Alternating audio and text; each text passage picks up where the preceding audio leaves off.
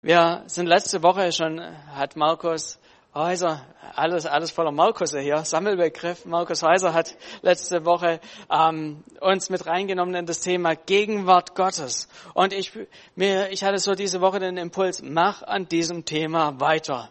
Und so möchte ich da einfach weiter reingehen, weil Gottes Gegenwart ist was, was einen absoluten Unterschied macht. Und ich möchte mit euch ähm, heute das einfach so ein bisschen fortsetzen. Falls du letzte Woche nicht da warst, ich empfehle dir einfach, die Predigt nochmal nachzuhören, weil das Stück für Stück aufeinander auch aufbaut. Ähm, Markus hat uns so mit reingenommen, was denn die Gegenwart Gottes für, un, für einen Unterschied macht. Dass sie Orientierung gibt, dass Menschen geheilt werden in Gottes Gegenwart, dass ja, ja auch Herausforderungen zersprengt werden, dass Menschen neu Gott kennenlernen und äh, ihre Fehlerhaftigkeit sehen. Und ich glaube, auf unserer Erde gibt es nichts Besseres, wie wenn wir die Gegenwart Gottes gemeinsam erleben. Wenn unsere Herausforderungen auf Gottes Möglichkeiten treffen, hey, dann können wir eigentlich nur noch staunend daneben stehen und über die Größe Gottes staunen und wie unsere Problemchen alle am Schmelzen sind. Und wenn wir in Gottes Gegenwart sind, werden unsere tiefsten Bedürfnisse gestillt. Letzte Woche haben wir schon so gehört, was Gottes Gegenwart behindert, was, was sie ausbremst. Dinge wie Rebellion, Götzendienst, okkulte Praktiken. Aber wir haben auch gehört, was die Gegenwart Gottes fördert und ermöglicht, wenn wir umkehren von Dingen, die wir falsch machen. Gemeinschaft, und Lobpreis und Anbetung haben wir so als Schlüssel kennengelernt. Und ich möchte heute an dem Ganzen nochmal anknüpfen und eines der krassesten Beispiele für Gottes Gegenwart nochmal rausnehmen, was Markus letzte Woche auch schon so kurz angeschnitten hat. Und zwar die Einweihung des Tempels von Salomo. Da möchte ich einfach, ich bin diese Woche dann nochmal intensiv in dieses ganze Begebenheit reingegangen, habe geschaut, hey, was war da außenrum? ähm, damit wir daraus lernen können. Nochmal so zur Begebenheit. Es war so, dass ähm, der König, große König David eigentlich gerne den Tempel bauen wollte. Er hatte, das, das war ihm ein Anliegen, diesen Tempel zu bauen, aber Gott hat gesagt, hey David, das geht leider nicht. Du hast so viel Blut an deinen Händen, aus deiner Hand kann ich den Tempel nicht annehmen.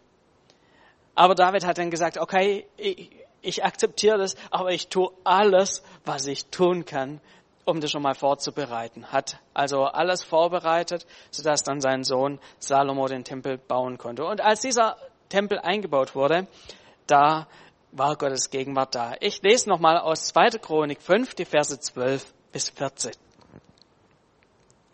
Und da heißt es, und alle anwesenden Tempelsänger, die Leviten Asaf, Heman, Jedutun, mit allen ihren Söhnen und Brüdern, waren in feines weißes Leinen gekleidet und standen mit ihren Zimbeln, Harfen und Zittern an der Ostseite des Altars. Neben ihnen standen etwa 120 Priestern mit Trompeten. Als die Trompeter und die Sänger einstimmig begannen, Jahwe zu loben und zu preisen, als der gemeinsame Klang von Trompeten, Zimbeln und anderen Instrumenten beim Lob Jahwes erklang, denn er ist gütig und seine Güte hört niemals auf. Da wurde das ganze Haus, das, das Haus Jahwes mit einer Wolke erfüllt. Und die Priester konnten wegen der Wolke nicht hingehen, um ihren Dienst zu tun, weil die Herrlichkeit Jahwes das Haus Gottes erfüllte. Also hier konnten diese Priester nichts mehr tun, das war wie, wie soll ich sagen, ein großer Nebel, eine große Wolke, wie ein Sturm, wenn du da versuchst, vorwärts zu gehen. Es geht, es kommt der Moment, wo es einfach nicht mehr geht.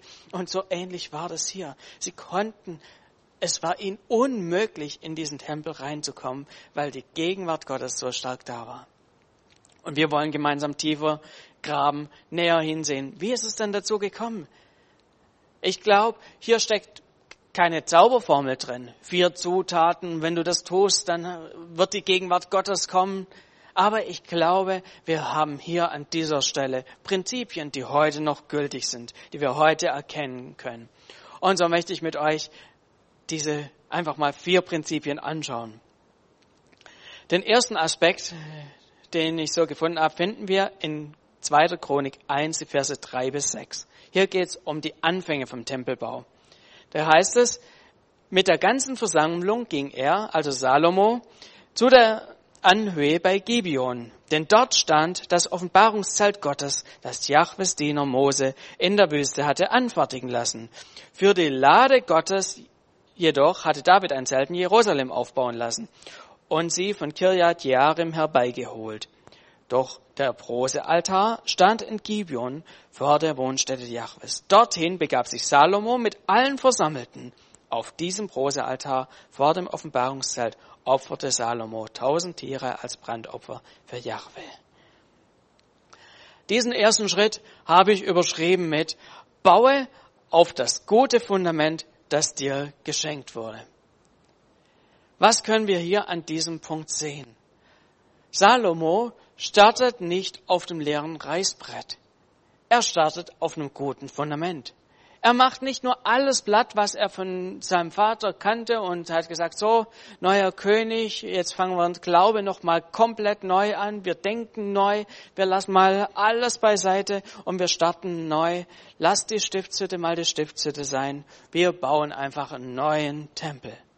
Nee, das macht er nicht. Er knüpft bei dem an, was er von seinem Vater mitbekommen hat. Was über Generationen in seinem Volk an Glaube und an Gotteserfahrung da war. Er geht an den Ort, wo er wusste, da kann ich Gott begegnen, zur Stiftshütte. Und genau hier bei der Stiftshütte ist auch die Geburtsstunde für etwas Neues. Hier hat er eine Begegnung mit Gott. Und zum Ende von diesem Kapitel heißt es dann so, ähm, Salomo beschloss, ein Haus zur Ehre Jahwes zu bauen, sowie ein Regierungspalast für sich selbst. Ich glaube, wenn Salomo diesen Moment nicht gehabt hätte, wo er Gott angebetet hätte in der Stiftshütte, wenn er diesen Moment nicht gehabt hätte, wäre es auch nicht zu dem Zeitpunkt so dazu gekommen, dass er gesagt hatte, ich muss diesem Gott einen Tempel bauen. Alles fing damit an, dass er an dem Guten angeknüpft hat. Und ich glaube, hier ist auch ein wichtiger Schlüssel für uns. Wenn wir mehr von Gottes Gegenwart erleben wollen, dann sollten wir nicht das Gute über Bord werfen, was wir schon bisher erlebt haben.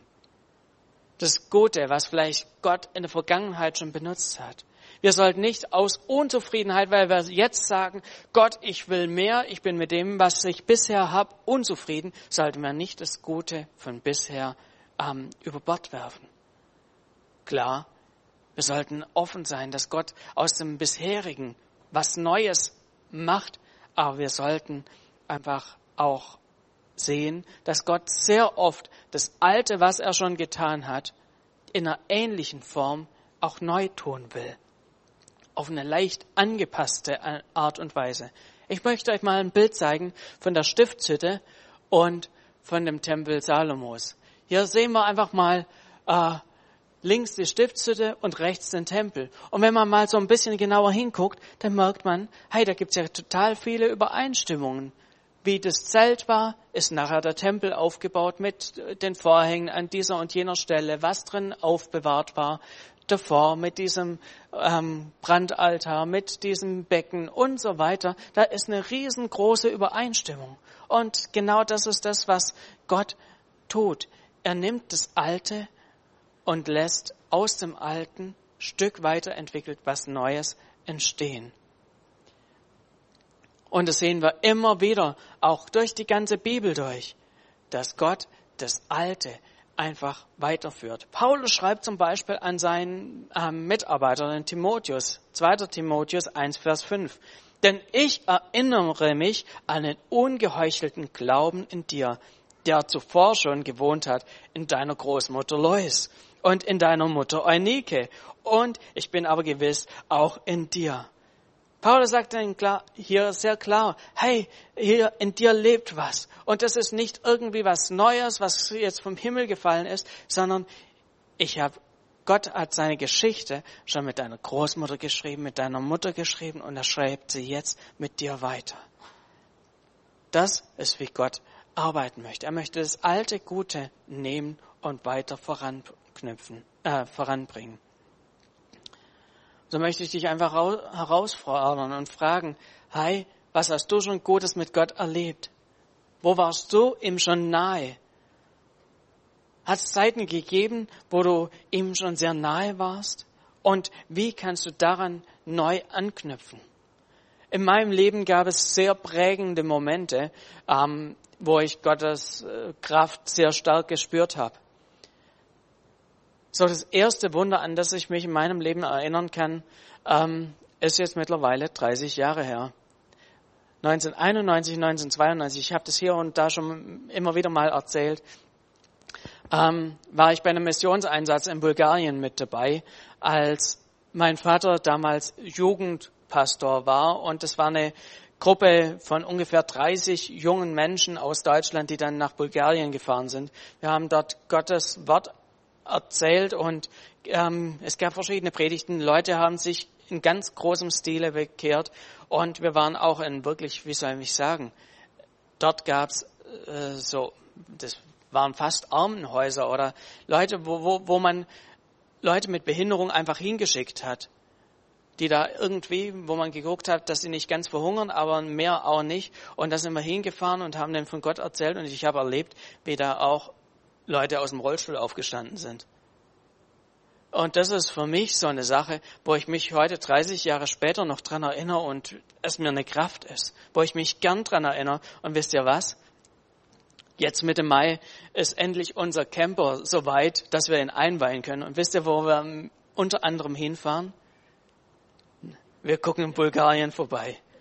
Einfach nochmal an den Ort gehen. Ich glaube jetzt nicht, dass ich deswegen irgendwelche besonderen Kräfte krieg oder sonst irgendwas. Aber ich will mich an das Gute erinnern, was Gott damals getan hat. Ich will es mir wieder in Erinnerung rufen. Und ich glaube, wenn ich mich an das Gute erinnere, was Gott in meinem Leben schon getan hat, und wenn ich ihn dafür lob, wenn ich ihm dafür Ehre gebe, dann hat es Auswirkungen auf mein Leben.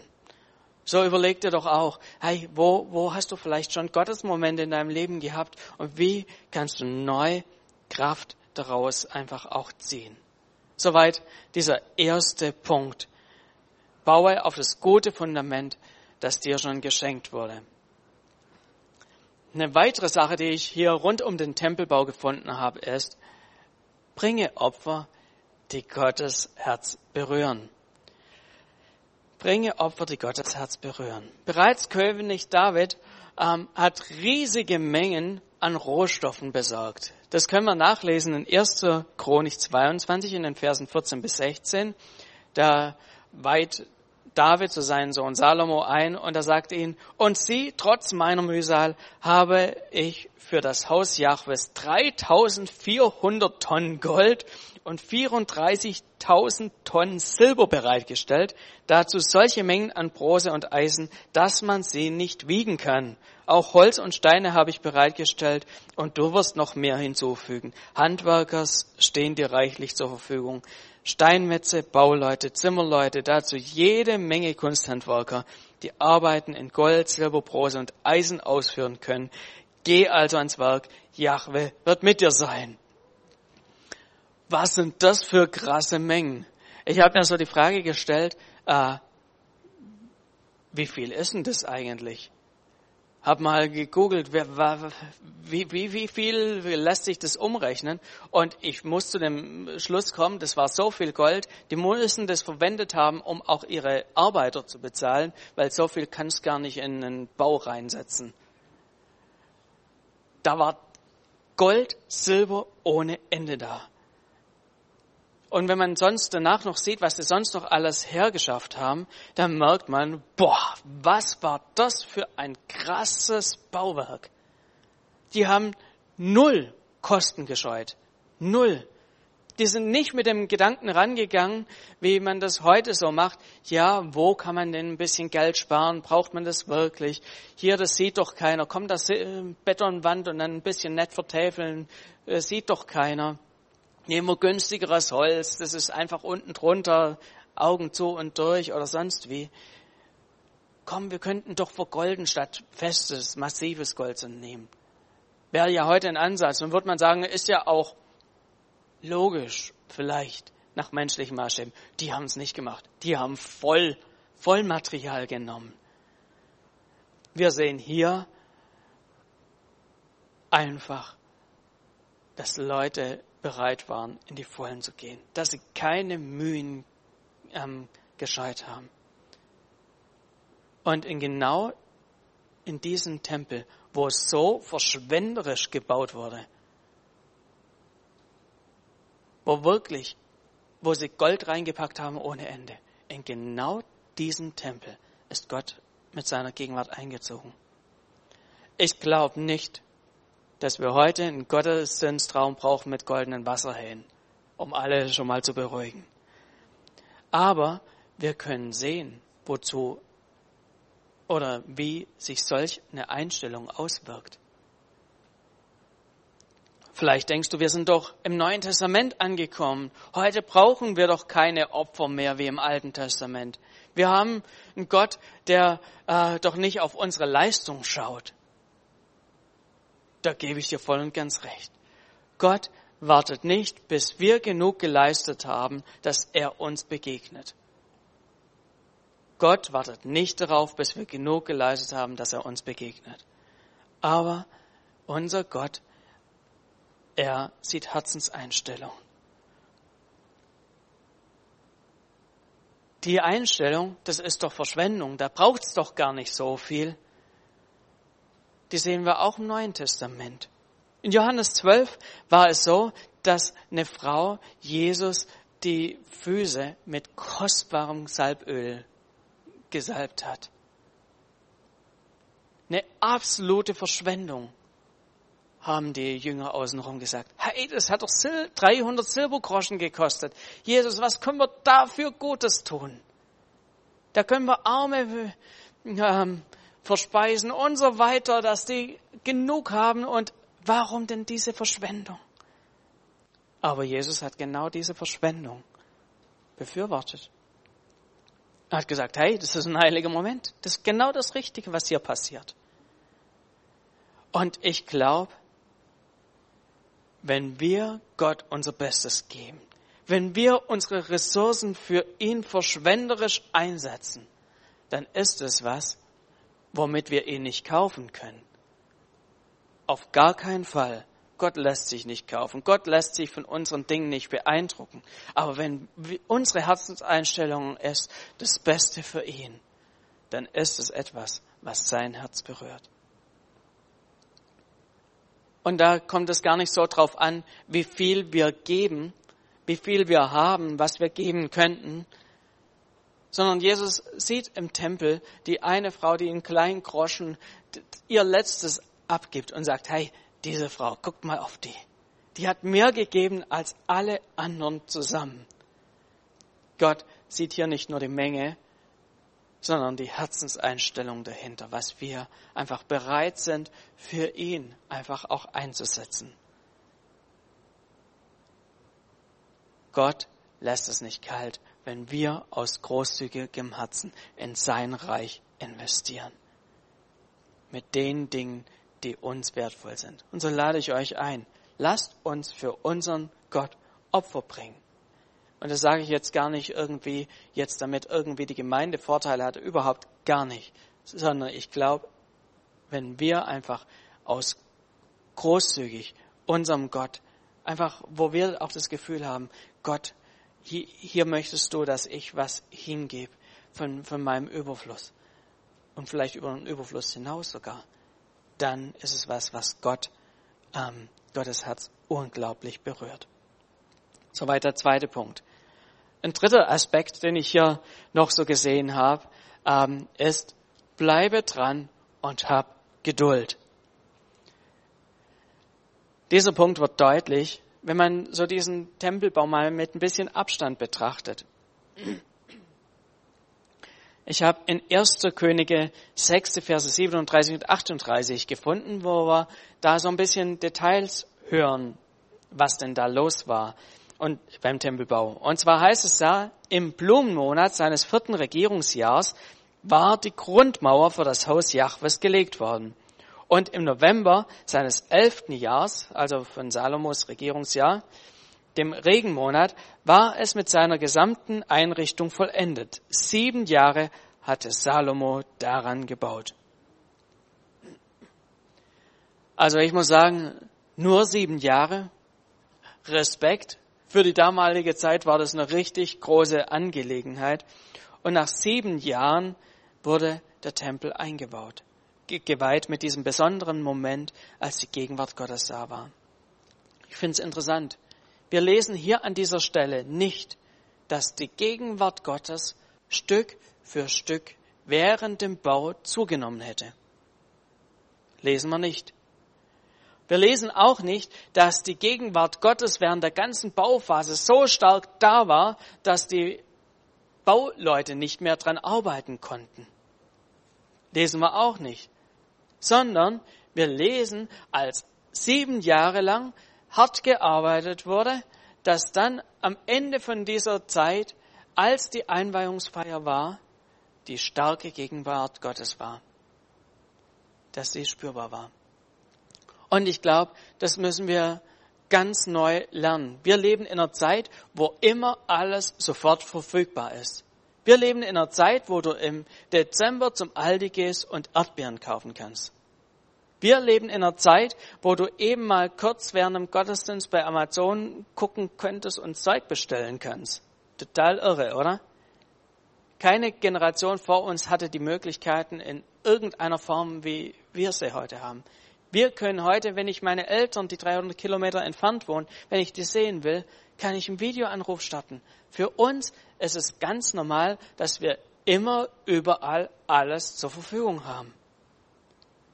Und ich glaube, wir müssen neu diesen Punkt hier auch lernen. Bleibe dran und habe Geduld. Auch im Neuen Testament können wir das noch sehen.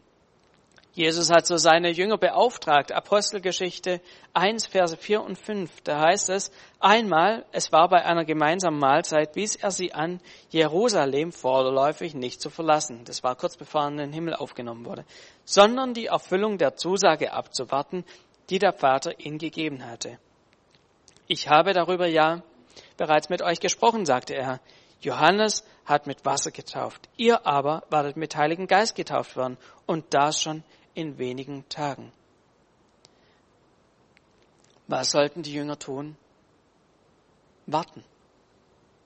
Sie sollten in Jerusalem warten. Es waren nur zehn Tage, aber auch im Neuen Testament sehen wir, dass manche Dinge einfach länger gedauert haben, wo Warten angesagt war. Nicht immer alles sofort äh, verfügbar oder da war, sondern auch als Leute miteinander eine gewisse Zeit im Gebet waren oder und so weiter, dass dann Dinge sich entwickelt haben und dann Gott da war. Der Heilige Geist ähm, ist nicht immer weiter in diesen zehn Tagen, immer intensiver gekommen, sondern er ist erst am zehnten Tag gekommen. Und ich glaube, wir müssen es lernen, auch solche Zwischenzeiten auszuhalten, wo wir zehn Tage beten und zehn Tage lang nichts passiert, aber am zehnten Tage kommt dann was. Wir sollten Geduld haben, im Glauben festhalten an diesem, was Gott zugesagt hat. So mache ich uns da wirklich Mut, dass wir warten, dass wir bereit sind, auf Gottes Handeln ähm, zu warten, auch wenn wir es momentan vielleicht aktuell noch nicht den Erfolg sehen.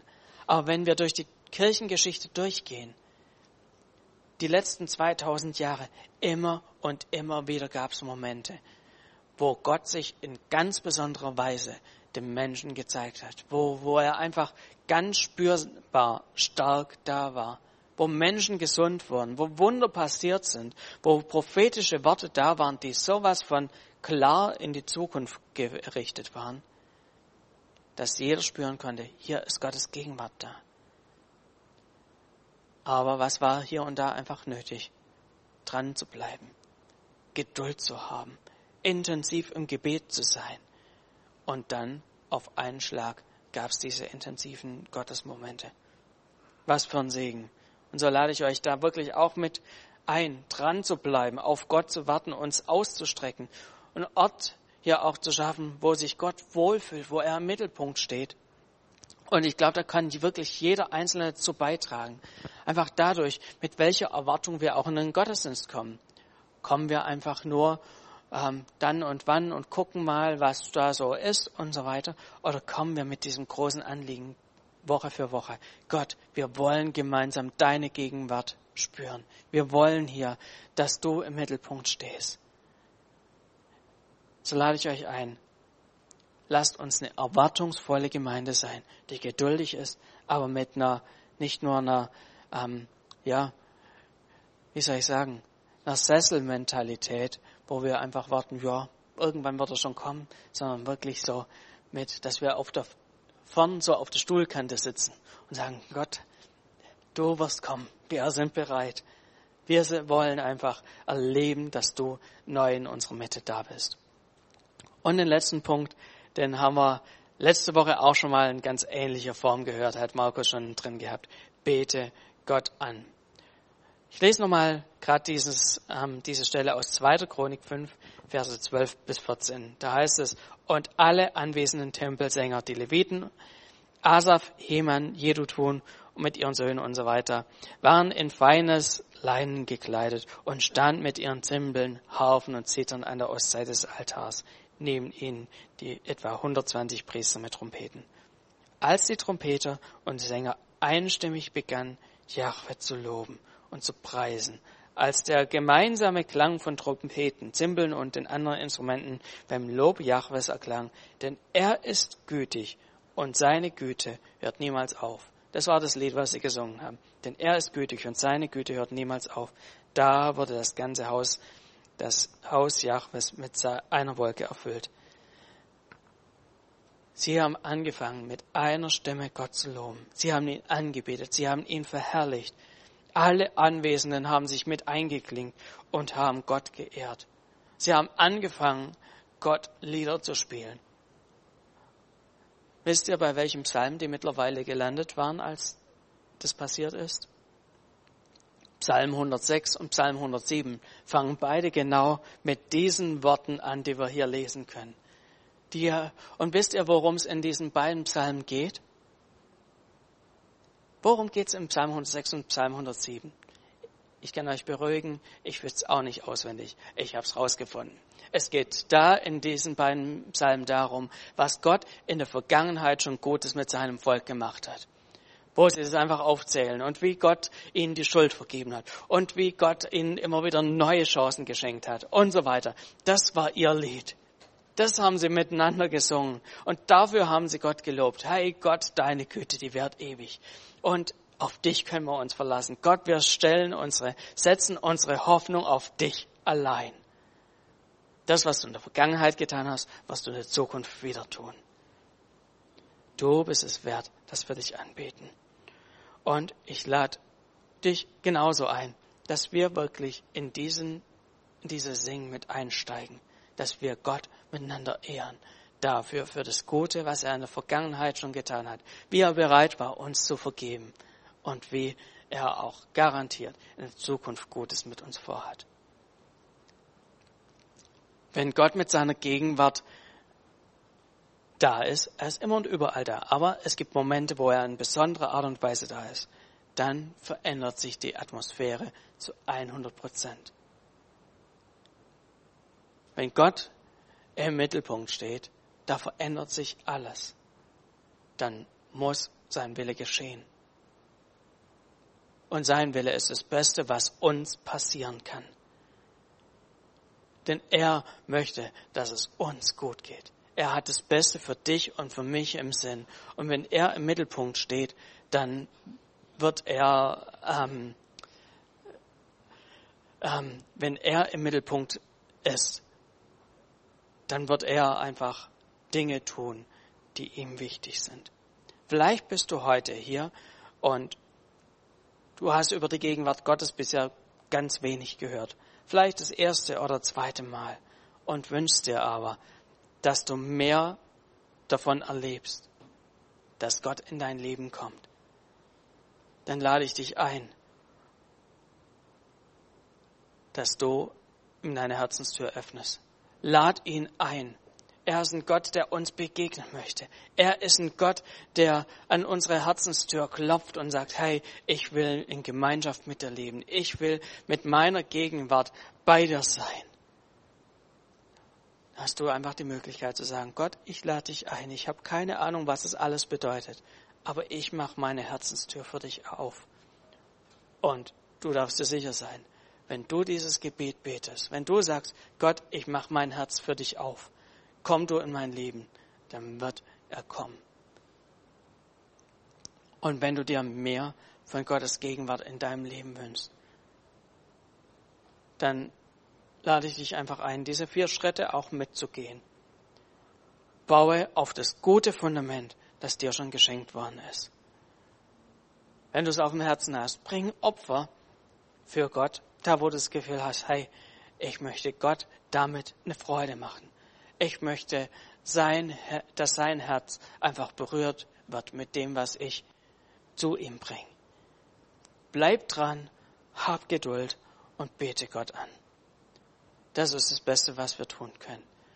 Und da wollen wir als Gemeinde auch dranbleiben. Und wir wollen jetzt nochmal dieses eine Lied, was wir direkt vor dem ähm, vor der Predigt gemeinsam gesungen haben, da wollen wir nochmal anknüpfen.